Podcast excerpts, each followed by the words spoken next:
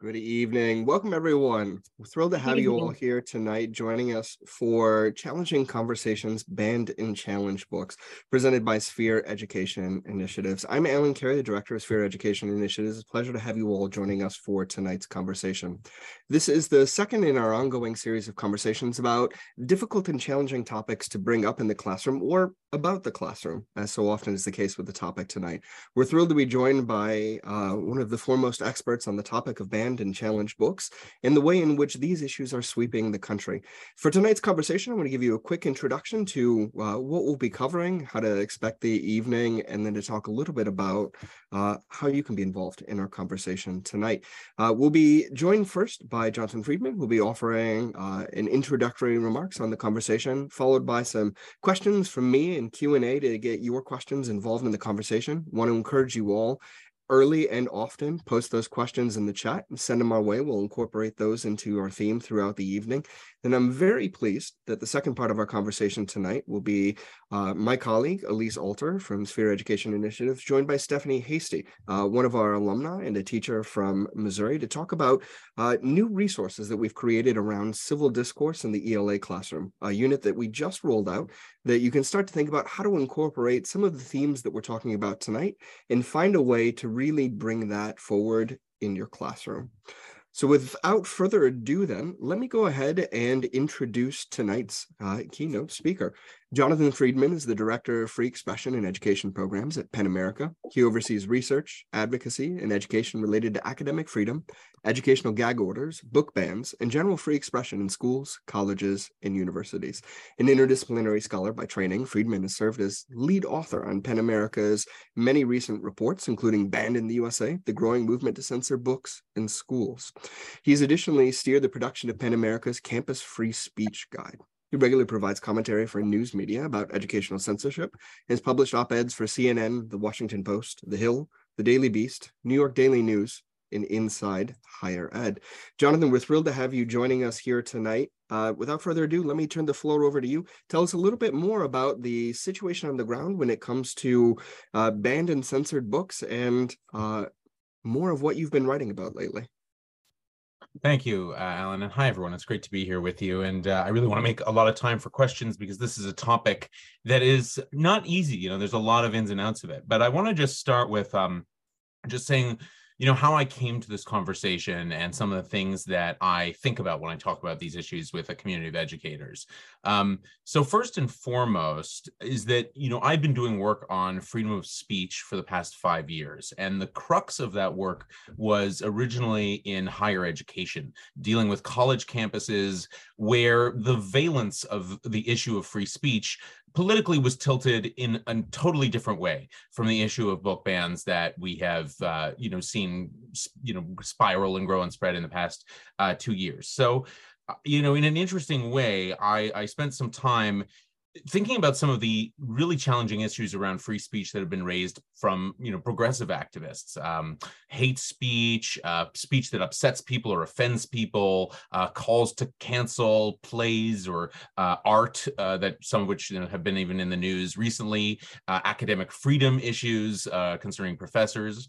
Um, and as a literary organization with an interest in human rights and you know intellectual freedom democracy liberty etc uh, PEN is a very um, distinct organization. We've been doing this work for a hundred years. This is our centenary year, uh, and over that time, um, we have tried to really uh, be quite principled about freedom of expression, about um, free expression, and the um, cultural exchange of ideas and information and art, even in times of war.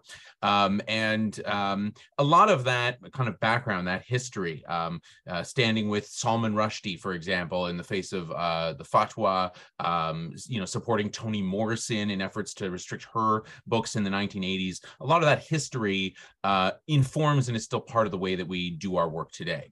Uh, so in my role, I still do oversee issues on college campuses and uh, the issues surrounding efforts to introduce new laws to uh, prohibit certain topics in schools, uh, new laws to um, uh, ban books or you know restrict or review or uh, vet books in schools uh, and then also um, have been monitoring for the past two years uh, you know the growth of what i can only describe as a movement and that was in our title of our report that we put out last year uh, the growing movement to censor books in schools. And it, it is a growing movement and that's how it's best understood.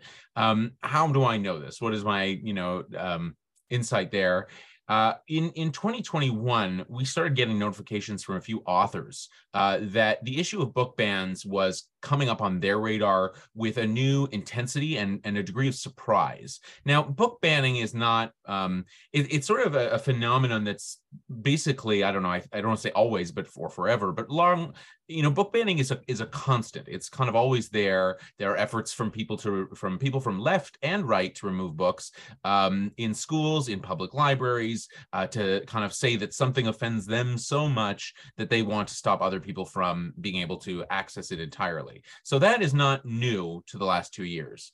But until only really in the 1970s, and 1980s was the last time that we saw something that was as concerted and and at, at the kind of scope and scale of what we're seeing right now. Um, and so what's different is that you know, say five or six years ago, you might have a school district where a parent uh, finds a book that you know their kid brought home they're upset about it they bring a challenge to a school and they want to talk about whether that was age appropriate and engage the school in a dialogue. You know that dialogue happens maybe a teacher is involved it's a kind of one-on-one situation. Occasionally it turns into a media story occasionally it turns into um, a kind of ad hoc or outside of process uh, removal of a book um, and then it, you know, becomes a book ban and, and, you know, PEN was commenting on it, other organizations. In 2021, this changed from a situation that was really relatively isolated. For example, you know, one, you know, this book is Ch- a Toni Morrison book, to give that example, is challenged in Georgia, okay? And a book um, by an entirely different author, Judy Blume, is being char- targeted, you know, someone wants to remove it in Montana. You know, that that was essentially what what it was a kind of steady stream but really quite isolated and distinct fact specific uh, stories. What changed in 2021 and then really ramped up through 2022 and is still part of us of things going on right now is that this this uh, something new emerged in which um, people were showing up to school board meetings in at first in Texas and then in qu- very quickly in Utah and in other parts of the country um, um, that um, uh, were coming with lists of books. They had it wasn't just one book, and it wasn't necessarily a book that their that they had read themselves or that their child had brought home from school. Often it was a book that they learned about was in a school uh, from a group on Facebook or from a web page. And sometimes people were coming to school boards uh, and uh, upset about a book only to discover that book wasn't in that school. So there's been a range of uh, of, of, challenges and complaints about school about books in schools. Uh, even in the past two years, many of the book ban stories that hit the news aren't actually necessarily the same. So book banning is not one you know distinct phenomenon. Really, we're talking about a range of ways in which um, uh, in, information and ideas and books are restricted, much in the same way when we talk about, let's say, academic freedom on campuses, we're talking about um, not just you know what a professor can say but on you know in social media we're talking about what they write what they research what they teach uh, we're talking about a range of things. And so there's a lot of similarly there's a lot of um, context that i'm sure many of you know working in schools that go it goes into and surrounds books in libraries. So what what we first started in the first phase of this it was the surprising coal- coalition collation assembly of these long lists that were the same so all of a sudden, you know, basically in a matter of weeks, you had a list of 100 books in Texas that was being challenged in multiple parts of Texas, and then about you know 50 of those books were appearing also on a list in Missouri, and then 30 of those books were being challenged in New Jersey. And kind of overnight, the number of local places in which the same phenomenon was popping up just grew rapidly. And there's some pretty you know consistent phenomena. You have um, you know sometimes a group that's organized locally emailing a school board specific book removed. Sometimes it's a school administrator who decides they want to remove a set of books. Uh, sometimes it's politicians who are uh, actively either pushing legislation or just sending letters or calling like a local school because they want to remove a book, um, uh, using like their office to put uh, a kind of like extra i don't know extra official pressure on a local school district um, and um, in many places in the first you know year of this um, many school districts, you know, reacted consistent with their policies. They said, you know what, thank you for your challenge. Here's the forms you have to file, fill out. Let's uh, have a process. We'll have a committee. And basically, most of the time, where districts have committees and people get together and they read books and they think books and they talk about books, the most of those cases have been resolved more peaceably than in the situations where um, where you know a superintendent decides you know what? I'm just going to remove this, this, list of 50 books without talking to anybody. Uh, i'm going to just pull them from shelves immediately. We're going to put books in back rooms of schools and require permission slips um, or we're going to kind of secretly suspend access to books without anybody knowing. And, and all of that has been happening so that's the story of the past year right? School districts uh, par- you know these parents school district sometimes citizen reactions um, you know people who have been in the news saying they attended a webinar online and it ended with somebody with them asking for a volunteer to challenge these six books in the local school district and saying you know what? I'll do it for you um, because i believe in what you're you're telling me in this meeting so whereas historically a lot of it's not the case that it was always or never like this in the sense of people hearing about books and getting angry even if they might not have children in the school um, but that that you know we've never seen this at this kind of level where you know there are now over 50 probably close to 100 local groups in multiple states around the country a lot of them sprung up extremely fast and none of them existed two years ago. There was no polit. There was this, this these groups didn't exist. So where how did they materialize so fast in so many places? There's different theories about that. I do think a degree of uh, grassroots mobilization and frustration at schools uh, in general has been very much a part of the post the COVID moment and then the post COVID uh, uh, moment, as I'm sure many of you experience. Um, but what's different today? So heading into like what I would call now year two and a half here, certainly year two. Um, how has this changed? Is that all those dynamics that I was just describing are still happening? There's just other stuff also happening too. And it's the new stuff where you start to see this kind of ratcheting up. So, for example, it's one thing if you're a school board and you're reacting to an upset citizen, 10 upset citizens, or I think it was in Michigan. I don't know if we have anybody in Michigan here. I think it was Dearborn, Michigan. There was like hundreds of upset citizens at one school board meeting. Okay. But still, that's the interaction. That's really different from the state has passed a new law that puts new requirements on all the teachers or librarians or media specialists or institutes new policies that essentially are designed to have the effect of censoring books. Um, Florida's laws have gotten the most attention right now in the news, and I'm happy to elaborate on some of those if people like. But actually, some of the other states are really um, interesting as well. Utah uh, has a law, Missouri has a law. Tennessee has a law that has not yet fully been implemented, but in the Tennessee law, uh, there is a political committee uh, that is going to evaluate any appeals from any district level book challenges. So, you know, a, a school board in Knoxville or Nashville or um, uh, Chattanooga if people can't resolve whether the book should be in the school district locally, it's going to go to this politically appointed body who will make a decision about the book for everywhere in the state. So it's going to basically move toward state approved lists, which you know, on one hand, there's a kind of rationale for that. States make curricula, et cetera. But on the other, there's always been a kind of recognition that a school district in rural Alabama is not the same as a school district in I don't know, um, you know, central Atlanta, right? Like we can we understand that there's different dynamics. People, the people who live there are different in terms of their identities. They may want to read different books, etc. And particularly when it comes to censoring books, right? We have to think about who is using that um, kind of mechanism to try and remove books that other people um, that may not they may not ideologically agree with, you know, couldn't access. And and it is the case um, so that's the law in Tennessee. We're seeing more laws, and and I should say on that point, it is the case that we have seen all kinds of books now challenged. So in year two of this, this really you know has had some pretty distinct elements.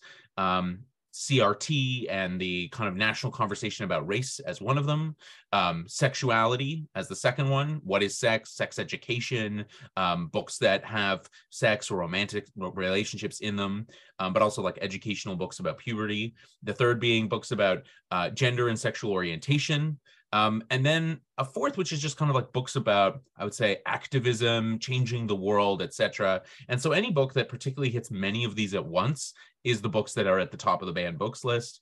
Um, but it, in, in a lot of cases, the mood of censorship okay is what we have to start to understand is setting in everywhere and so it's not so even necessarily so much about a book that someone challenges and now we have to get rid of, or even a law that's telling me I have to review my books. It's the, the fear that is now being engendered in everyone's minds about how we talk and how we read uh, and how we make things accessible to other people uh, to the point where it is a lot more tempting, I would say, for most teachers and librarians, even in, you know, let's say blue states or other parts. Um, um, uh, uh, you know, even in other parts of the country, um, it's it's it's not hard to imagine that if you are choosing between you know putting a book on a shelf as a librarian that's going to get you in any kind of trouble or get people yelling at you versus not buying that book or not putting it out well you're not going to choose that book. And um, I think that's that's that's the part of this that's the hardest to measure. But when I talk to teachers and librarians, that's the part that I'm hearing the most is that it's actually not necessarily about the things that you can count or track or report on in the news. It's the stuff that's the feeling right in the air and how that's having this kind of uh, insidious effect at a very minute level. Um, the other thing is that not only is this moving from laws and not only is it becoming more insidious, in some cases, one of the um, claims that's been made a lot is this is about parents' rights and it's just about schools. Um, uh, uh, and um, that the um, answer is that we should just have schools have limited libraries and public libraries is where people can go. But what is happening uh, in this year, past six months or mm-hmm. so, is a lot mm-hmm. more challenges in um, public libraries. So this isn't just about public schools. I don't know if we have anyone in Louisiana here. There's a lot in um, uh, there's a lot in Louisiana happening with public libraries, but just in in other kind of spots all over the country. I would say right now the stories I'm hearing about public libraries remind me of how this looked in public schools two years ago, which was like kind of little pockets and little whispers. And so the question is, is that going to intensify as well? And then you have to say, well, they pushed the books out of the school and they're pushing the books out of the library where are we going to get them? And people say well amazon or other places. But there are other kinds of proposals on the table to uh, and very easily could be introduced to restrict the sale of these materials um, and the acquisition even in in other um, in other places. And you know speaking as somebody who watches laws get proposed i can tell you there's a i can talk about this as well if there's questions i want to get into it but there's a whole lot of mm-hmm. laws on the table just right now that uh, impact the availability of information in pretty stark uh, ways. Um, and they're all over the country. This is not just a Florida thing. It's not just a, I don't know, um, Utah thing. They're in a lot of places. Um, I think the other piece of it that's important for people to realize, and I'll just pause after I say this, when I say like all kinds of books are now being um, swept up in this.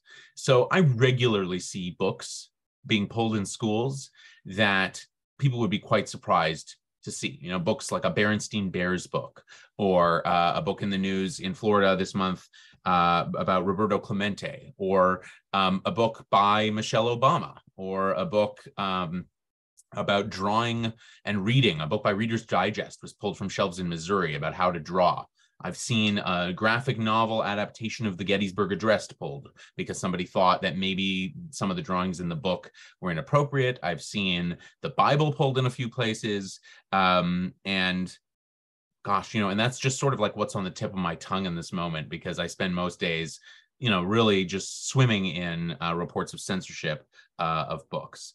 Um, so that's the state of things. And um, I thought now maybe I might talk. I talked a little bit about you know just what's driving this is, is it's very clear that an element of this you know it's not to say that the people who want to remove books in these in every district in the country every person who's going to a school board meeting and wants to remove a book etc i don't think that people necessarily are uh, acting disingenuously i don't think necessarily that people do not have the convictions that they are displaying but there is certainly an element of this where this didn't kind of just happen overnight by accident. Uh, there seems to have been a, was a degree of organization which you can even find on online in um, a degree of coordination and degree of well just rapid copying. So um, very speedy mimicry of like what happened at an idaho uh, school board you know last week to what's happening this week in florida. And you have to kind of question um, why are they targeting the same books or um, why are they taking the same tactics also the um, there's very clear documented interactions between some of the groups in some states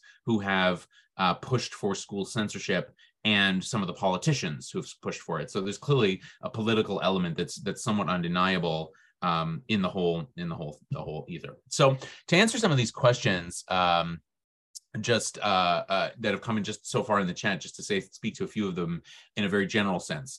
Um, there are books challenged by people on the left um, I hear about these, eh, you know, pretty frequently. What's the difference right now in this current moment is that librarians or school administrators, when those are coming up, are tending not to remove the books in the ways that they are tending to remove the books for, uh, uh, from from I don't know from the right or from this movement. Um, so, for example, a uh, book Abigail by Abigail Shrier, which is um, seen as an anti-trans book, has been challenged in many libraries. But I don't know of a single library that was carrying it that actually pulled the book. Though some libraries did form committees and talk about it, and for some librarians who you know maybe they're i don't know identify as trans themselves or are trying to be supportive of diverse identities um, you know they they do sometimes feel a very strong pull to remove these books that people tell them quite earnestly feel very harmful to who they are and their identities. But nonetheless i have seen the decision to keep those books. Um, in california about two and a half years ago there was also a case there where a district decided that um, they could no longer have teach any books in schools that had the N word in them. So it was a blanket ban on any books with the N word. Um, and actually, interestingly, some Black students in the district organized against it and said it was going to deprive them of the opportunity to read books about, um, you know, their heritage. Uh, that this would just mean we won't teach Toni Morrison or Maya Angelou or James Baldwin or Martin Luther King. Um, but nonetheless, that ban, to my knowledge, is still in place in a school district in in uh, California. So those cases do happen. Um, uh, and they just, you know, they're not either not being reported on much, or they're just not. It's not that the challenges necessarily aren't happening, but they're not resulting in the removals in in anywhere near uh, the same measure. Um, but you do occasionally see those calls and you know i, I do see calls to in particular like cancel um, events on campuses like plays and art that's been a lot in the news in the past two or three months so you know i i really don't want to give the impression that censorship is um, you know the resort of only one side of the political spectrum because it's certainly not. Um, in terms of um, uh, you know how does this work and you know what is the ideal? And then i think we'll go to q&a um, the the i think it is possible for parents to be involved in schools. I think it's vital. Um, i think that there are um, there exist real mechanisms for parents who want to get involved in schools to do so to join ptas to schedule meetings with teachers. I think that there are uh, and there has been value in curriculum being made, made available to the public. But what I'm concerned about is that some of the policies that are on the table right now, and again, the kind of idea in the air is that you know any parent in a classroom should have the right to decide not only what their child reads, but what their child learns and um, how all the children in class should learn. And so instead of, you know, thinking of the public school as serving like a kind of like diverse public that must encounter and reckon with difficult topics and challenge people and kind of teach the values of, you know, open inquiry, freedom of speech, liberty, uh, intellectual freedom, academic freedom, all these things that have really been the hallmarks of American society, even in kind of turbulent times before. Um, instead, we seem to be suggesting that, you know, if I don't like a book, I should be able to get it removed from school. And if you don't like a book, you should be able to get that book removed from school. But the problem is that when 50 people all go to get rid of the books or topics that they don't want their kids learning in schools, we're only one step away from the entire notion of the public school essentially being unable to function. I don't know any teacher who could um, teach their class in such an anodyne way with regard to history, religion, um, sex ed, cultural difference, international history, who might not in some moment or another have friction with a student or their parent. And so I think it's really important, and there are opportunities for growth again, for a conservative parent to say, I think this teacher is misrepresenting or saying negative things about Republicans, and it makes me uncomfortable, and I, I wish they wouldn't say that. Or, um, you know, a black parent on the progressive side to say to a teacher, you know, I understand why you're trying to talk about racism, but could you, I don't know, think about not asking the one black student in the class to stand up and talk about all the racism they've experienced in life, et cetera. And so um, I think there has to be ways for us to talk about these things, but it is best going to be resolved through community conversations that start at a level of respect and um, dialogue. And what's happening just is so so unlike that. What's happening is um, you know since significant demands that are unrelenting um, and basically putting so much pressure on school districts and teachers and librarians that they're leaving the profession or feel they have no choice but to just you know censor whatever it is anybody's upset about. So um, i'm going to pause there throw it over to alan see what other questions were in the chat here that i may have missed so i was just picking up some that were coming in Jonathan, thank you so much for that introduction and conversation. I thought it was fantastic. You covered a lot of ground very quickly. I wanted to hit a couple of points uh, that I think will help bring some clarity to some of the things that you've already mentioned. One of the things I think is interesting, uh, historically, when we talk about things like book bans or censorship, it tends to refer to things like the government prohibiting the availability of things broadly in society. So that book cannot be published, you go to jail if you publish that book, or censorship, you cannot have that movie or that piece of artwork made available in the public. Uh, as you've talked about the issue, you guys use a bit more of an expansive de- definition of thinking about book banning and censorship. I wonder if you could talk a little bit more about that uh, and thinking about why more broadly thinking about, uh, say, for example, something like the prohibition of a particular book being taught in, say, an elementary school curriculum fits into how you all would think about book banning and censorship. Yeah, um, that's a great question. So, um, a lot of our thinking about this is influenced by the way people have thought about censorship historically, as well as the Supreme, some of the Supreme Court and other judicial decisions. And we have an FAQ on on banned books and book bans and our definitions that would be that that it goes into some more detail and has some really um, useful uh, links that I think will be very interesting to people.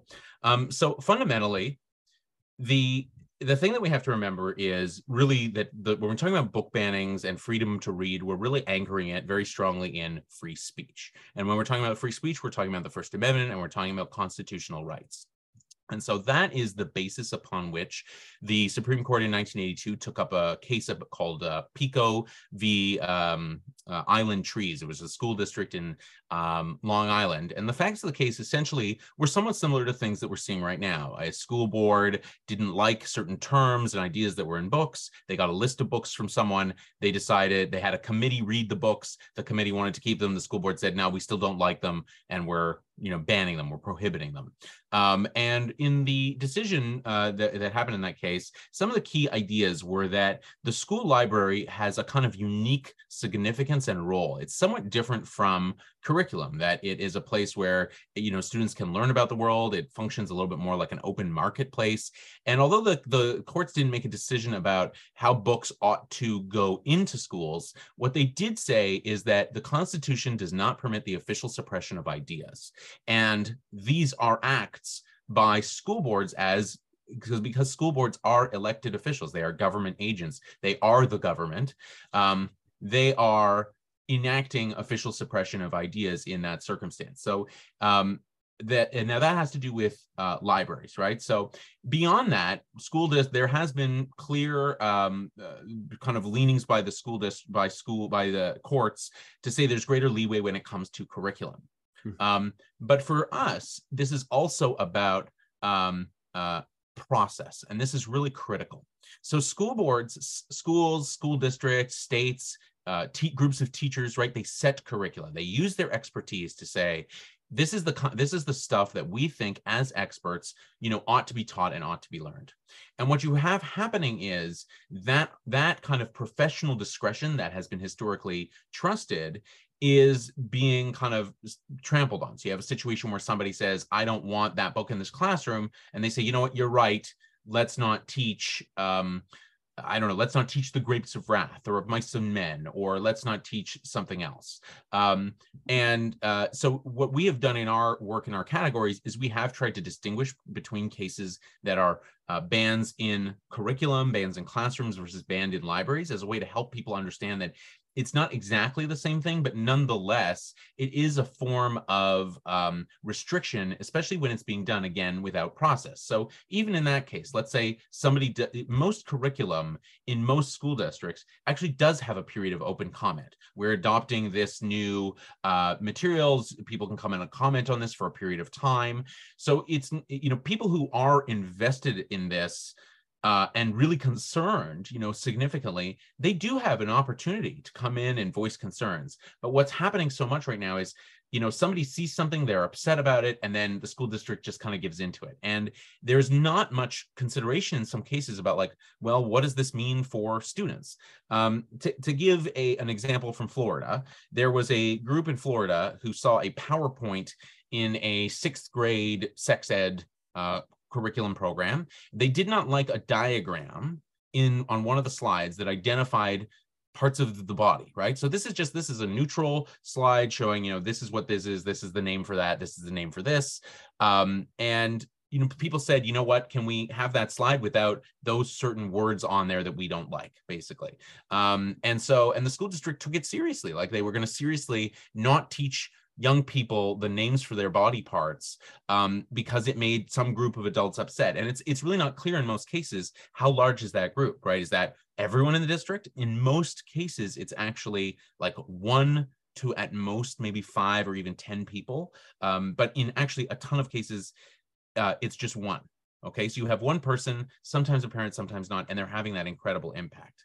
Now, some of the other stuff that's happening involving classroom libraries is a totally different uh, arena from school libraries and curriculum. Classroom libraries are this arena where teachers, for a long time, um, actually, interestingly, because of disinvestment in public education, have some some school classrooms. You do get books that, like a set of books somebody's bought um, for, you know, maybe we bought it for every school in the in the building or every classroom in the district, etc. But a lot of teachers' collections in their classrooms are built up over time right? They're like these like professional collections that some teachers have been curating for 10 years. And the reason particularly in like first grade they do this is because um, literacy depends on kind of quick acquisition and, and being interested in books. And so most kids in like kindergarten first grade they read like five books a week you know? And so what's happening right now is the panic around this idea that classroom libraries that somebody other than the teacher who's maybe been teaching for 20 years um, has approved that book has led to situations where school the school district in Florida has said they're closing their classroom libraries and their school libraries until they can review every book and they have 1.6 million books to review. Um, they're two weeks in, they've reviewed about five or 6,000. At that rate, it will take 10 years. And they've said they're not going to put any books back until they're all reviewed, which I don't understand how this is possibly going to work. But so it's that kind of like extremism um, that we have felt it's really important for people to understand. Like, yes, it is true that um, people, when they first see the word book ban, they think, okay, uh, that means you know nobody in society can get it. Like a book ban in Belarus right now, there is a ban on selling 1984. You cannot buy it in Belarus. That is obviously different from a school district removing a book um, uh, even banning it, let's say, but you can buy it down the street. But the point is to show the kind of range of efforts at censorship so that we can we can measure how they're getting worse, how they're changing, what is their particular valence, and almost everywhere. Um, one of the tactics that's used a lot is you don't if you cannot get the book removed, you start with getting the book on a specific shelf you start with getting restricted. You start to remove the books from the public sphere. So you kind of like are just like edging them out slowly. And so a lot of the ways in which um, that's a lot of what we've seen actually in the last year is those sort of more subtle things that do still impact um, book access. The final point I'll make is this. Um, the the current like courts thinking about students very clearly says that students have first amendment rights and it very clearly says that um, um, those rights extend to students, right? In schools, um, and that the library is a special place for those rights in particular. And even in one case where a school district a few years ago in Arkansas um, took a Harry Potter book and they put a permission slip, you needed a permission slip to take this book. That case was determined that that was an, an act of official suppression um, that it violated that student's First Amendment right. That was one book, one permission slip. Um, and it was determined that that was an infringement. And as part of that case, if you look at the decision, they said um, that just because you can buy the book elsewhere, essentially, an infringement on your rights you know just because your rights aren't infringed down the street doesn't mean they aren't infringed right now and that even a minimal infringement under first amendment rules you know is an infringement right and so you know, we might say like it seems reasonable that a parent should be able to do some of the things that people are pushing for right now. But just in terms of the framework of how this has been interpreted before, the United States has an extremely high bar for freedom of speech, of which the freedom to access information is a part. So it, it's challenging to figure out how to square this. But I'll say like a group of people in a school, in a school, librarians, teachers deciding, you know what, let's read a new book next year. Well, let's not read this book anymore or a process by which people are um, you know upset about a book that they kind of talk about they work about they maybe they vote democratically to decide to like make a book not on a reading list but you can still get it in the library. Like those are situations that to me aren't book bans. And but situations where the process is being ignored, where there's no transparency or accountability, where different stakeholders aren't part of the process, even when it results in more minimal infringements, we've chosen to talk about that in terms of book banning, particularly because it is very clearly the first step on the way to more restrictive um, uh, policy um, solutions, policy suggestions. You started to talk about this already, and I wanted to build off of it a little bit further. A handful of the questions that we've got in deal with the question of how ought these kinds of things be decided. So within the context of thinking about specifically the K-12 setting, whether that's at the, the level of curricular decisions and classroom choices to the level of book inclusion or not inclusion. And often this is framed within the context of questions like uh, what role ought parents, for example, be able to have in these kinds of conversations? From your point of view, what are some of the sort of best practices that should inform this kind of approach? And what are some of the kinds of things that while perhaps they may come underneath the cloak of things that are expressed as a genuine concern, actually lead to a kind of culture of censorship and limiting of speech that is problematic. You know, the, the thing that's occurred to me most in all of this is that the solution to a community of people who cannot agree on, let's say, how a material should be available, right? They're evenly divided. 50 50 what would that group of people what would be the solution okay? Would they err on there's equal numbers. We're 20 people 10 of us want the book available 10 of us do not. What would we do? It's a really interesting question. What do we do? Do we err on the side of the 10 who do not want it or do we err on the side of the 10 who do? This comes up a lot with free speech borderline cases edge cases cases where you know it seems like we should have a law in place that stops people from um, um, uh, uh, uh, that, that stops people from being able to say something or express something but the courts have always been concerned about how any such law could be twisted so when they have made exceptions uh, under the First Amendment, they have always tried to be extremely specific and narrowly tailored. And part of the argument, also, and or consideration, I should say, is that if we censor or, or restrict books in one way or restrict information or speech whatever can people get it elsewhere? So all of that you know ought to be part of our like consideration. But mostly we would say that these 10 people ought to work something out. We would say there has to be a solution here.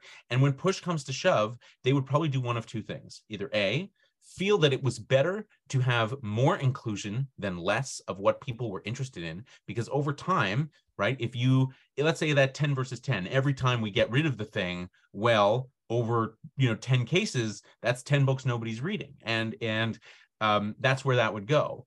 Or the alternative system is we would find somebody who we pay as a professional expert to work with young people, to be familiar with what it is that young people are interested in reading, and say that they should have some discretion to decide what comes into libraries. And so I feel like the part, the way we're going to end this current like moment in all of this is like, you know, if only we had somebody who had that job and and that's sort of where this is going to go you know and i really do fear the ways in which this whole movement has really undermined faith in teachers uh, and librarians, some of whom, you know, many librarians are quite ethically committed to the notion of circulation. They want books in libraries that people want to read.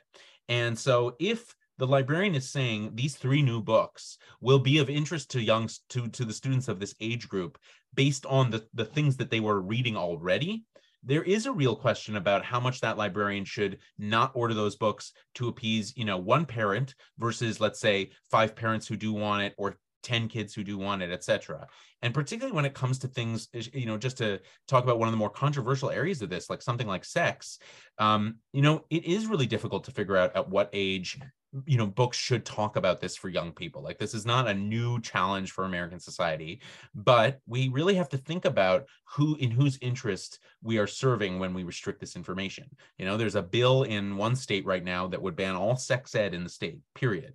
Um, and you know there is this effort it seems to sort of be just like kind of anti-information rather than pro even at the detriment of you know information for people about their bodies and how they work that can quite literally prevent pregnancy save lives you know allow people to have informed consent um, give people the language to talk about sexual abuse etc and so you know in each of those cases who ought to be making that decision for that child is it you know really going to be solely up to that one parent alone to have such total dominion over everything that child might interact with in the world or you know is there a degree of understanding that we delegate some understanding and we accept some openness to information in society that's just always been part of American society. So like we're, you know, very concerned right now about this book that is, you know, a, a 300 page book and, you know, has one uh, page in which something sexual happens but nope we're not you know monitoring what's on social media or what's on television or what you might read in the newspaper you know it, so it, there's a real disconnect here. And actually in a lot of cases if the kids were reading that 300 page book most teachers would see that as a real good thing for like a generation that's you know hooked on their phones um you know desperately depressed you know where uh, that everybody seems to agree books have a very important place in their lives in establishing literacy critical thinking in reading something in a book that changes your mind about something that opens you up to people who are different from yourselves that is good for for for everyone right like i think that's a really powerful and important thing um for for everyone and so um uh, well, anyways, so in terms of how I think parents should be involved, yes, I think there ought to be opportunities for parents to see curriculum, to join boards, to be part of these discussions. But where that turns into, um, you know, a parent wants to stomp a field trip to a play because it has a gay character for all students, and then does, you know, that's where I think this starts to cross a line from, you know, one person's freedom encroaching on everybody else's. So thinking about uh, something you've talked about a handful of times is the the the dangerous trajectory that we're taking a look at with some of these kinds of efforts from what happened to be individual challenges or rarefied circumstances to a broader trend many people involved common lists uh, what feels like at times a movement in this direction of engagement. It seems that we're we're coming up closer to a line that might look like are we moving from the kinds of uh, decisions that get made about things like public schools and curriculum and libraries to something that moves further toward uh, broad violations of the First Amendment. It seems to be the case that the courts, broadly speaking, have been on the side of enforcing free speech mechanisms, of encouraging and saying where these things make it to the courts, they're on the side of pushing for openness and availability of kinds of resources is that trend right? Right? Are we? Is there a hope to be seen in something like the courts and the mechanisms that the courts are providing for protections around these, or there there are broader concerns that we should have around things like educational gag orders in encouraging bad actors in legislative or regulatory bodies to act in ways that start violating hmm, even more broadly something like the First Amendment? I mean, I think we have to start with the point that there is an erosion of uh, of the ideal of freedom of speech you know kind of all over and i was talking about that earlier with free with campuses etc but that erosion is also among politicians in terms of the notion that there should be like a kind of in, in quite literally that you know no law should be made that abridges freedom of speech, right? And where is that line? Um, and so the biggest concern about the laws that I'm seeing all over is just how vague they are in terms of what they really mean and how that vagueness has had the most significant ripple. It's actually not um, a law that says, you know, you cannot talk about Christmas that is nearly as um, troubling as a law that says, you know, you cannot um, make students feel, tell students they should feel something or not feel something about who they are. You know, it's like, well, what could that be? And you have even situations in Oklahoma. Uh, I don't know if we have anyone in Oklahoma here. In Oklahoma, they had a school district where they um, basically downgraded the status and the accreditation of the um, uh, of a school district or even two school districts, but it simultaneously admitted that they didn't really do anything wrong. So it was like it was it's very peculiar situations in which people and schools are being punished right now, and that's just adding to this kind of fear. Um, the other thing is that once we start to open up what had been a kind of democratic consensus, uh, more or less around free speech, this has the opportunity this this has the potential to weaken like right now we see certain political valence in parts of the country but in terms of just the long-term health of democracy we this could so easily be all every single law right now every single movement that you're seeing could so easily be turned on a dime just in terms of the current politics. You know if tomorrow um, the democratic governor of california said you know what? We need to remove all books in schools that contain uh, racist representations because it's undermining for our students of color. And uh, we don't want any teacher in florida in, in california to say anything um, that might offend a student from a historically marginalized identity about American history. Um, or, you know, I've seen something, this was proposed by a Democrat in Arizona. It was something like that you could not include in curriculum anything denigrating about anybody based on, um, you know, who they were. And it would essentially mean like you can't say na- Nazis are bad, or you can't, you know, say, you can't say certain things about slavery or even in American history. And so, um, you know, the, the, I don't think that people are thinking enough about just how opening this door could lead to doors that are just, you know, we're sort of end up in a tit for tat. This person comes into power. Now we can't say all these things. This person comes into power. Now we can't say all those things. We can't teach. We can't read, etc. You know, um, it would be just as easy to fan a movement around the country to uh, remove every copy of Huckleberry Finn that ever is printed in the United States, or um, I don't know, name some other book or to say that textbooks um, must have a certain quotient of representation of uh, diversity in them in order to be sold or taught in schools. Um, that certain, you know, like so.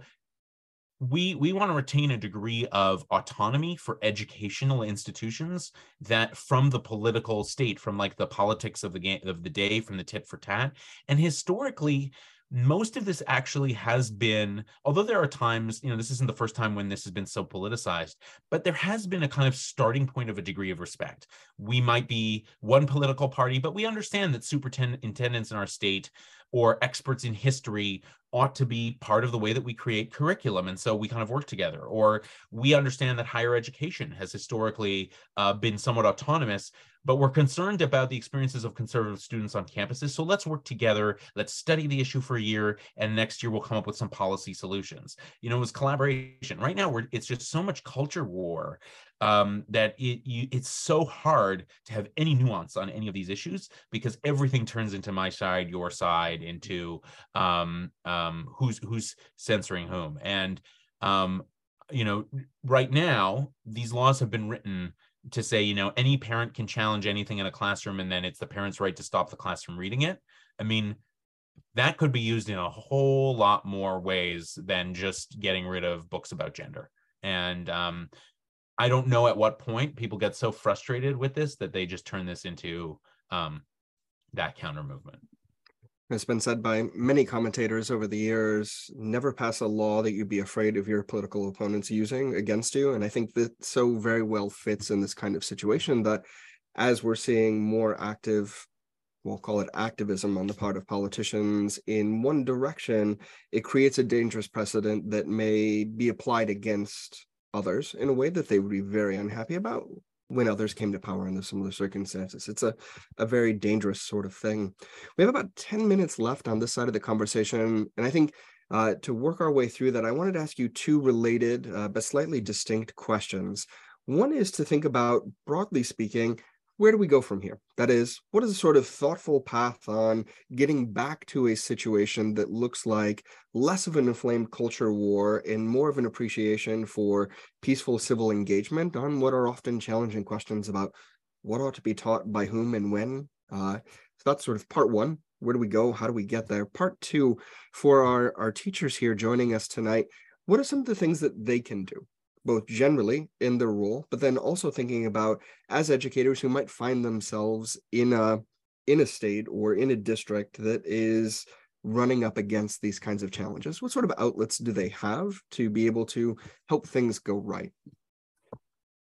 So I actually see a lot of hope right now in a lot of uh, momentum and organization around the precise thing you're talking about, which is not um, let's censor them back, but let's figure out how to talk to each other. And I also think there is a tremendous opportunity um, to educate young people about freedom of speech which we it's very clear just from what we see on college campuses that there has been a kind of erosion of that commitment uh, an alienation from it a um, sense that free speech isn't working for everybody the way it ought to in an equitable just way and so this is an opportunity to kind of revitalize for people the notion that freedom of speech is um, important to them and that they ought to be a little less um, willing or eager to use, you know, to censor others. And that means knowing the difference between shutting an event down and engaging in counter speech. Um, you know, speaking back to, I think somebody put this in the chat earlier, speaking back to that which offends you with your own speech, etc.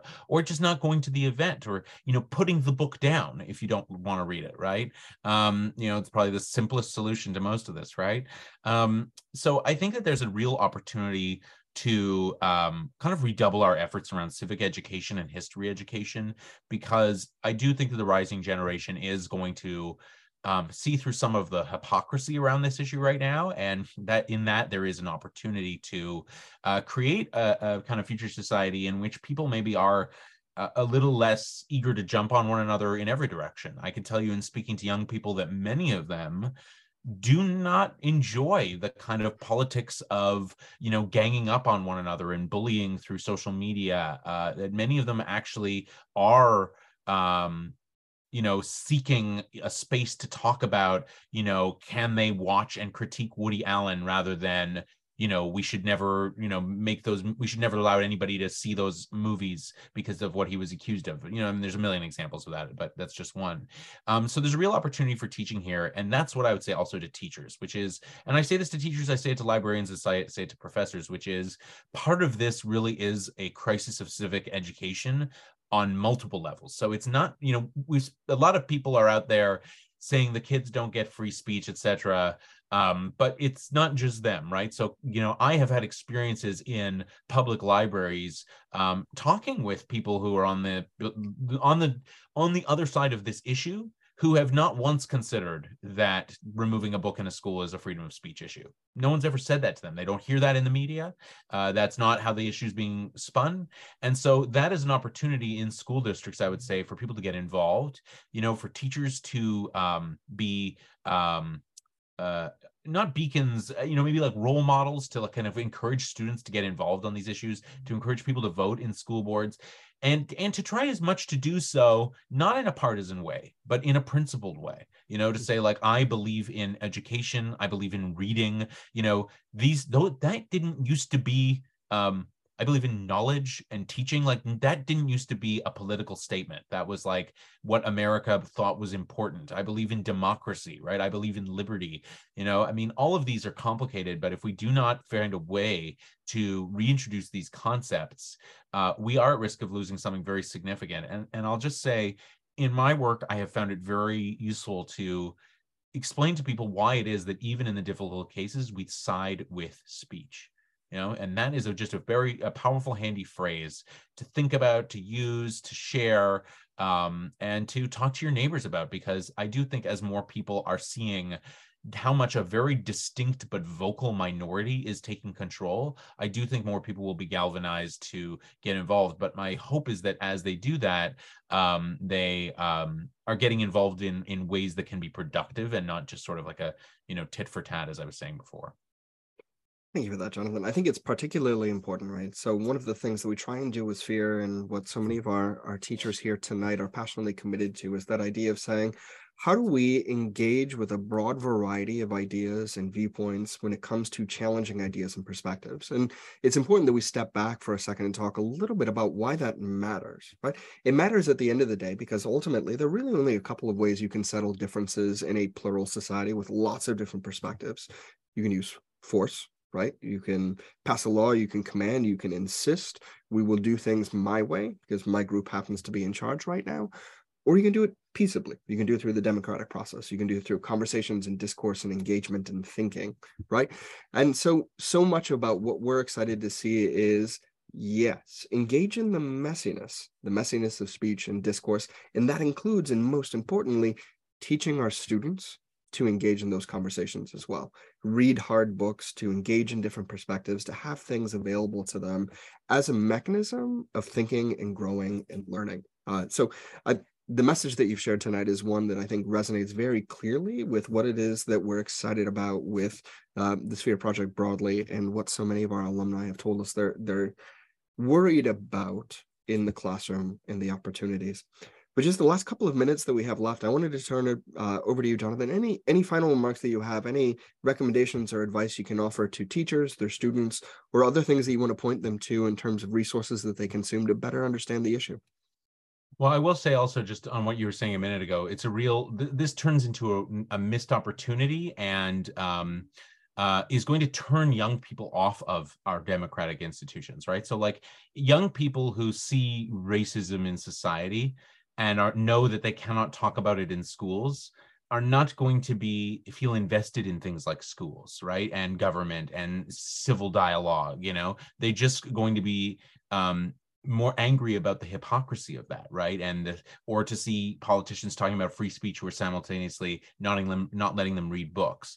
Um, and somebody put the link to this. This is a program we uh, are operating right now with the Brooklyn Public Library, which is uh, has uh, students, teens from around the country who are learning about the freedom to read. And we're taking, you know, our program is really very much rooted in the freedom to read is part of the freedom to speech, uh, freedom of speech, and we are trying to help young people think about how to engage on this issue productively but when you hear the stories of the people the the young people who um you know are like you know i'm i'm a gay teenager in a conservative place and you know it's i have been shared like some of the stories i've heard that are a part of this kind of book banning moment are quite sad they're quite bleak and i do you know think that that um um, you know, just a great deal more empathy all around is, a great complement to like a strong defense of freedom of speech. And so I would say, you know, if you, you know, teachers, you know, if you have students and you want to connect them to our work, uh, we have, uh, we do plan to continue to run these. We run other online programs uh, for young people to learn about freedom of expression. We do stuff on human rights and freedom of the press. Um, we're doing one on artistic freedom. So we have a youth program that is engaging um, that you can find uh, information about us. And, you know, if any of you have uh, stories about censorship that's happening to you or you're looking for resources or help a local story that you know you are, are want to share with us etc you can reach us at education at pen.org um, and you can sign up for our newsletter about educational censorship and book bans and um, you know we're really trying to um, and, and i really just want to say um, we um, you know we are a nonpartisan organization. We have support we have members who are across the political spectrum and we really think about ourselves as very strongly rooted in principles not the kind of politics of the day. And so although a lot of how our commentary is getting spun right now is like you know there's ron desantis and then there's i don't know the book ban the people who are against the book banners like that's the particular moment but uh, i want to just stress that's not necessarily reflective of us um, uh, being a, a, deeply partisan um, organization. We we really do try to be extremely principled uh, about these issues of uh, freedom of speech. Um, and I would say, you know, just in terms of other things that you can do, like you know running programs in schools for teachers or in public libraries like for parents to learn about freedom of speech what what is the freedom of students in um, uh, in schools you know what is how how are parents educated about that? The difference between a high school and a middle school you know there's real opportunities i think that are being lost to just engage to get teachers feeling uh, respected in their communities doing programs at libraries doing things that get bring people together run book clubs. You know there's just a real need to reinvest in i would say community literacy um, engagement education knowledge democracy because it's all it's all so deeply interconnected Jonathan, thank you so much for your time tonight. I really appreciate you joining us in the conversation. It's been fantastic to have you here. And thank you again for the work that you're doing. And I, I will share from our, our teachers a, a great thanks for uh, taking the time to be with us and share your perspective with them tonight. Thank you for being here. And I appreciate all the questions, very thoughtful comments in the chat. And um, I hope I responded to all of them adequately. All right. Have a good night, everyone. Thank you, sir. Uh, up next, I'm very excited to turn the conversation over to my colleague, Elise Alter, our content development manager here for Sphere Education Initiatives, and uh, Stephanie Hasty, one of our alumni, and to use this as an opportunity to introduce some new resources for all of you when it comes to thinking about civil discourse in the ELA classroom and how you can start to bring all of these to bear uh, in your schools and what you're doing. Without further ado, Elise, let me turn it over to you uh, and take us away. Thanks, Alan, for that introduction. And it's such a pleasure to be with you all tonight. Really excited to see you here for this important conversation. Um, in like manner to what Jonathan was saying, we are at a pivotal moment where in classrooms K to 12, we have a unique opportunity to help students really develop and foster the skills around civility, to understand how to build healthy habits of conversation, to have these sensitive and challenging conversations with their peers, and to take that with them when they are out of the confines and the safety nets of the classroom into their real life, post college, post career, whatever it is that they end up doing. So that way they can have these community conversations with respect um, as they go out through life. So as we were thinking around how do we best support and empower you as educators at any level that you are at, whether you are in the English classroom, in the humanities, uh, history classrooms, in STEM, whatever it may be, how do we help continue fostering for you and empowering you with resources that bring civil discourse to your discipline um, with viewpoint diversity and really enriching resources. And we believe that the English content that our alumni, Stephanie Hasty, has created for you around bringing civil discourse into the English space, examining civil discourse through literature, will be a really wonderful way for you to have these conversations with your students and develop these skills. So without further ado, I'd love to introduce our alumni educator, Stephanie Hasty. She is a seasoned educator in the English space in Missouri. She is currently teaching literary adaptations in English 3. She has worked on a variety of content pieces and resources. Most recently, this unit that is a week long unit on civil discourse through literature. So, Stephanie, we're so happy to have you with us tonight. Um, one of the first questions that I have for you, know, we've talked about um, why civil discourse is important, but I would love to hear from you in your own words. How do you define civil discourse? And why is this essential in the English classroom? How does it look different within the English space compared to when we think of really history classrooms where we hear a lot of this happening? When you're thinking about English classrooms, truly, you're thinking about that challenge space, like he was talking about earlier. There are so many books that are being challenged, banned, talked about. One kid's parent doesn't like it, and so the whole entire unit gets knocked out. And so it's super, super important that um, I believe that English teachers teach kids how to communicate about what it is they are reading and about what it is they are developing, not to um, as some people might think, not to give them ideas about what to think, but to give them ideas about how to think. Um, yeah, so and so doesn't like the idea of this. You're challenging that idea, not the person who's saying that idea. And there's so many pieces of literature that have so many challenges that it's super, super important that uh, kids understand and communicate about those books that they're reading. Um, and civil discourse is just that. It's um, talking, talking about topics and structures and systems and not about people. it's also about um, pushing back against things that cause others harm. I mean, I think a lot of times people think that civil discourse means that uh, I have to be a doormat. Well, that's not the case. You still say all the things that you feel and all the things that you know to be true from the space where you're you are. Um, I think the main part is there are so many facets to a thing. Somebody I said in that chat earlier, something similar to that. There's so many facets to a thing, and you can only see through so many lenses. So it's so important that we have other people who have those lenses, have different lenses, and we have conversations in class centered around books and around short stories, poetry, things of that nature. Absolutely. And I think something that really resonates is this piece of you don't have to simply be a doormat when you're having a conversation. It's not about mere politeness. We need to ensure that our students understand the differences between discourse, dialogue, and debate, right? They're not out to win an argument.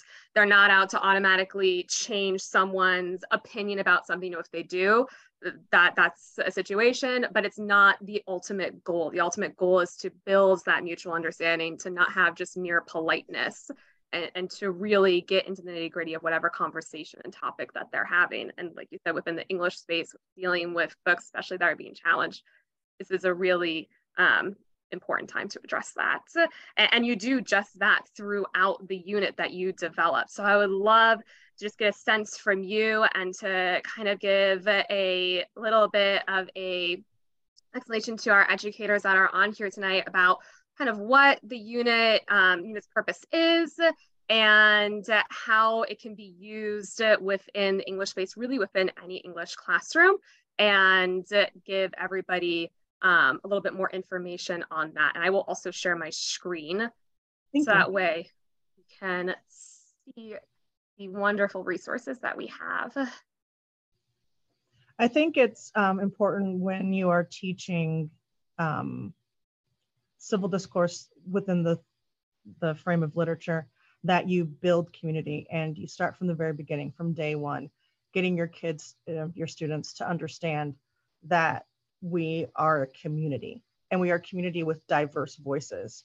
And so there may be somebody um, who has a conservative or liberal viewpoint that they notice something in a piece of literature that maybe you didn't notice, it's okay to have those conversations around that topic, around that idea. And so we build um, that sense of community from day one.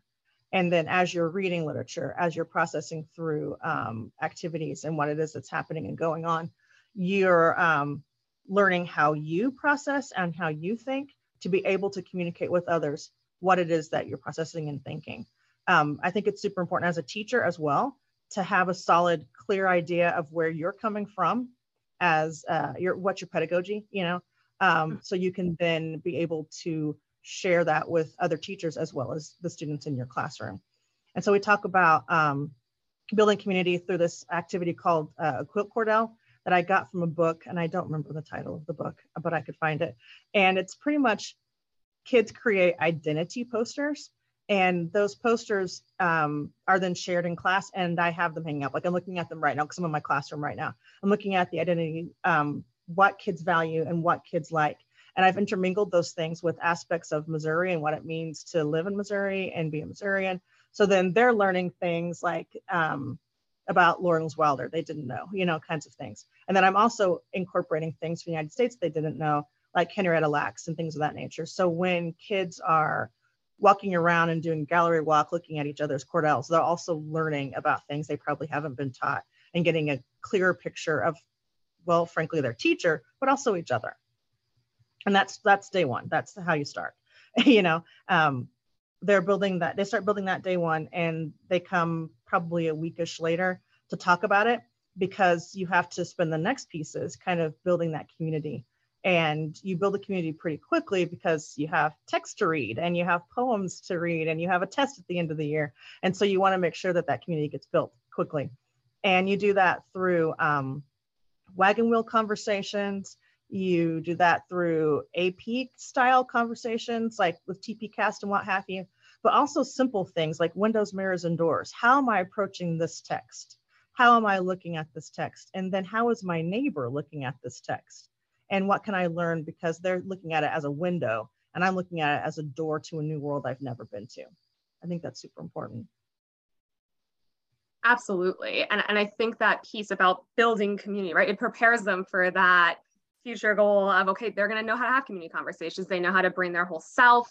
They know how to identify and understand perspectives of others and really be able to have those meaningful conversations um, when doing this uh, can it be done really with any text uh, and that is that is what the teacher needs to do at any point even throughout the year um, what would you recommend i i like it um I like a whole text, like a big class read that we're doing.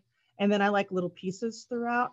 Eventually, what would happen is by the second semester, they're picking pieces, and we're talking about like um, sometimes it's current YA, and sometimes it's an article they read in a magazine or what have you. But in the beginning, it's led by me, this teacher, and it's diverse based on like where we are. So sometimes um, I might use, I just noticed you pulled up my list. I might use a cup of tea because it talks about like class a lot um, by, by Katherine Mansfield. But sometimes I might use the children's uh, story, which is the one about the Pledge of Allegiance, you know, because that's so, it was so, it's been so timely since like, I don't know, 2005. and so it's super, it's super good to get the kids immediately into a conversation that has not just, and I because we're not team, right? We're not like team red and team blue. We are a whole entire country. And we have so many facets that we cannot see them all, right? And so, like when you're reading the children's story or a cup of tea or um, sweet potato pie, you're reading a story from your lens, but also looking at it through other people's lenses and having conversations. So you're learning and you're grabbing and you're taking, you know, the core of you can stay, but you're adding pieces to the core of you. Um, and students are adding pieces to the core of themselves as well. You know they're learning and becoming. And it's um, so important to have those conversations in class and give them space to have those conversations which i don't think we do anymore. No Absolutely. That's, that's where this resource, this set of resources really comes in handy. And what I think is so beautiful about this, right, is let's say that as an educator, you're teaching AP Lit or um, you're teaching a new class that's just been uh, brought to your, your high school and you, you have to pick a book. You don't know exactly which book to, to pick and you're given some free reign if that is an opportunity for you, or maybe you're given a list. Um, you don't know even so, some guidance on that. This provides a really exhaustive list for you of AP level works that can align with IB, fiction, nonfiction, short stories, and poetry, right? Because there is truly mm-hmm um, a, a, lot of opportunity within poetry and haikus for students to engage in these conversations with and from really all across like you were saying the, the, the spectrum of what makes our country beautiful right? Diverse texts and voices um, really providing a space and a platform to amplify uh, many different viewpoints and perspectives and then furthermore kind of gain into opportunities to bring in media um, videos podcasts uh, children's picture books, uh, articles and essays, uh, art and photography that are all laid out for you. So that way you don't have to go digging for that, right? And there are links for you within these resources. So that way you know exactly, okay, I have to teach um, Of Mice and Men or The Bluest Eye by Toni Morrison. And I really need a space, uh, a, a resource to go to that I can turnkey and really have my students engage thoughtfully and conversation around this and have a stepping stone um, just to show what these lessons look like. Um, and we will also send these out to you uh, and the links uh, post webinar um, so you have access to them. But just to give you a sense, they are broken down each from the overview that Stephanie was um, reading from, and then broken down by lesson with the first one of civil discourse getting to know you all the way through what it is to the activities that are um, helping really as they're you know scaffolding to kind of getting up there you know going through bloom's taxonomy to achieving really creation in their ideas uh, all the way to practicing getting into their quilt and ultimately culminating with the windows mirrors and sliding glass doors activity uh, providing them a really enriching experience, very clear objectives for you as an educator to know kind of what you're doing, what you need to be prepared for. Stephanie lays this out really clearly for you Um, so that way you know exactly what you need, materials. And I, I would also say, and something that I would love for you to touch on too, Stephanie, is there's a lot of art involved within this, right? There's a lot mm-hmm. of entry points for students to engage. It's not just all about go sit after after you've had this conversation or even before the conversation, write an essay on this and then go talk about it.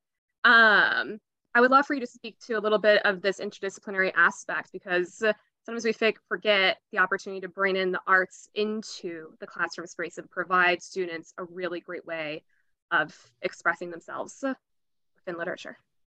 The modern high school student is incredibly social um, in a way that I thought that I was social, I was wrong. you know what I'm saying? They're incredibly social.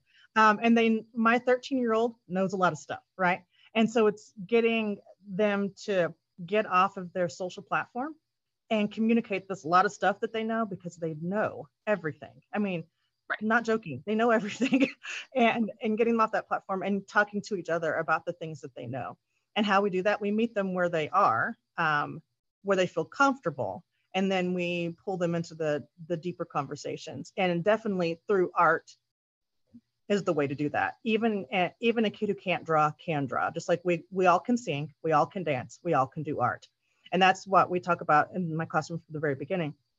We just did a piece today um, analyzing a self-portrait and then creating self-portraits talking about our identities and uh, getting ready for writing autobiographies and the kids were like, I can't draw. I was like, everyone can draw. Like, well, this is me. That looks like you. Your eyes are not that buggy, but I think it's great the way that it is, kind of thing.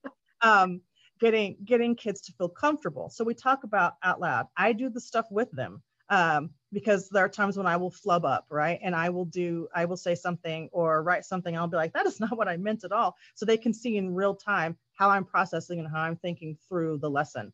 Or I also don't mind when kids, and you shouldn't mind really, when a kid says something that challenges your thinking, giving that um, space and communicating and debating mm-hmm. through that. Um, when they see a piece of text that you're reading in a different way because maybe their grandmother um, was mentally ill or this and that, letting them have that space and then processing through art, through uh, flash writing, so they can all uh, have a voice. Absolutely. And I think what you said is a really poignant point around if a child or a teenager, whatever grade level you're teaching, challenges you, invite it, right? Like you mm-hmm. as an educator don't have to know everything. Like it's it's impossible already for you to know everything. That's mm-hmm. that's not part of your role. You're there to help facilitate, right? To, to, to know a lot, to be a, a content expert in your in your field but it's impossible to know exactly what the students may say in advance and, and to just you know mind read like that and so this offers a really i think what you said a, a really good opportunity to to model for them how to have these conversations and how to respond and as teachers I, i'm a former educator myself that we really are the people that the students spend the majority of their time with. Mm-hmm. They are learning, they're watching us all the time and trying to really ascertain how do I function within this world? And I think that that's what this unit really does provide space for in the English space and, and even in other disciplines, right? Like if you are teaching a human, um, a history class and you have to teach a text. I know some history classes do that where they will have a text and then also the ELA classes will be doing it or the same one. It's a really good opportunity for collaboration. Um, same thing for the arts that we mentioned. Uh, one last question that, that I have is any tips for differentiating this for maybe bringing it to a middle school level um, that a teacher could do? Um, my main idea is whatever it is you're doing and however it is you're approaching the text, that you build that community first. You know your school, you know the people, you know the thing, and you know what they need to be able to succeed. Um, and so at the middle school level, maybe I spend more time on the quilt cordel in class. So kids get comfortable sharing, because I know at the middle school level, again, 13 year old, they do great things, but they don't want to share it, right? And so they get comfortable sharing that, that great thing. And they all cheer on each other. Um, because I want my room to be the room that is the community, you know, that is the safe space. And I don't mean that like clichely, I mean that for everyone. I had a student say one year, thank you for letting me talk about i know that you're not conservative which i'm not but i know that you're not conservative but i, I thank you that you give me space to talk about i'm like well you're not lying you're not wrong Uh, and there are so many facets to a thing. And he's like, yeah, exactly, exactly. You know, and I think it's super. It's we don't do that enough. We don't affirm all beliefs and all thoughts. Um, and I think it's we need to, unless those beliefs and thoughts harm others, and then we need to talk about why those belief and, beliefs and thoughts harm others. And I have a students like even there's a senior I had. He came by the other day and he was like, "I just said this thing. Is it racist?" And I was like, "Holy geez, wow." Yeah, it's a little, it's a touch racist. And he's like, "Why?" And so we talked about, and he's a senior, and I had him as a sophomore. We talked why hey, if you knew this person personally, it wouldn't be racist. It would be something you saw. But since you didn't, and you're generalizing a population of people, that's uh, it's racist. And he was like, thank you, because nobody explained that to me. They just said I was being racist, and I, I I said I don't like that. I don't like that adult didn't help you through that. I don't like that your friends were like you're racist and walked off. That's not cool. You know, talk through it, and you'll find that honestly people agree more with you more than you think. So we definitely I think have an opportunity with bringing civil discourse skills to help students understand that there is an opportunity for building mutual understanding across whatever the topic is. Mm-hmm. And, and as you were mentioning, right, like students come to us at any point in, the day, and it's important that we are there as models for them and to help them. Um, Stephanie, thank you so much for explaining all of the resources, bringing your insights to this conversation, especially paired with Jonathan's.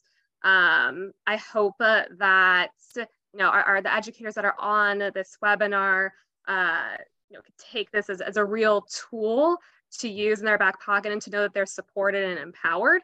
Uh, because something that is really special and fantastic about our sphere resources that everything is teacher informed, teacher created, teacher understood, right, with, with, expertise and really there to support you.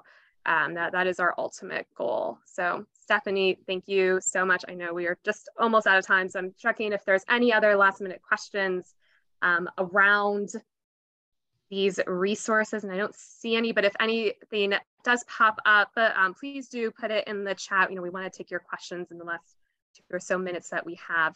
But in the meantime, thank you, Stephanie. I will turn it over back to you, Alan. Elise, Stephanie, thank you both so much. It was a fantastic conversation. I love these new resources. I love them because they really model a handful of things that are particularly important. One is this notion that civil discourse and talking about challenging ideas and engaging with with hard conversations is not something that just happens in the social studies classroom. It's not just something that happens in your philosophy class. It happens where teachers work with students it can happen with your sports team. It can work with your club. It can happen with your homeroom. It can happen anywhere. So thinking about yourself as an educator first and foremost, and an educator who models that kind of civil discourse in what you do and how you approach your work is so critically important. So thank you, Stephanie, for for pulling that together and Elise for for sharing some of those resources with us tonight. Last thing I threw in the the chat is also a link to our, our, recently created civil discourse primer that Elise took the lead on putting together for us.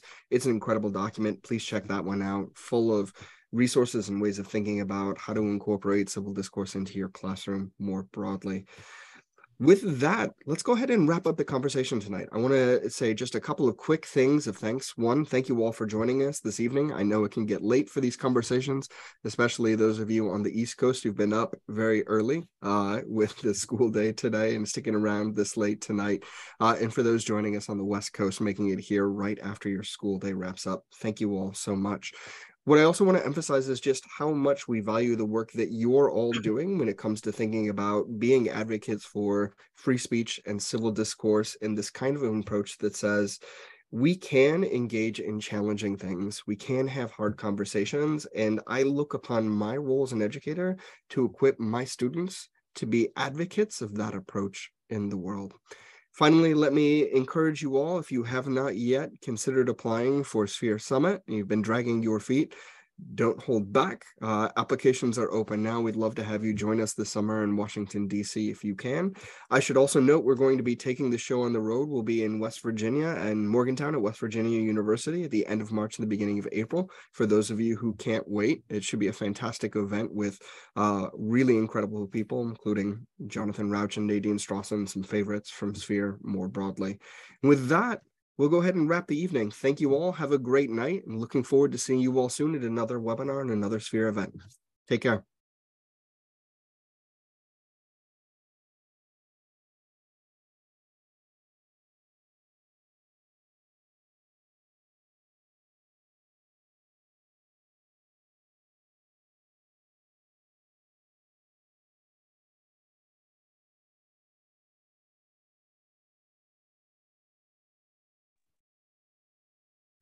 Right, good night, everyone. We'll go ahead and close the event.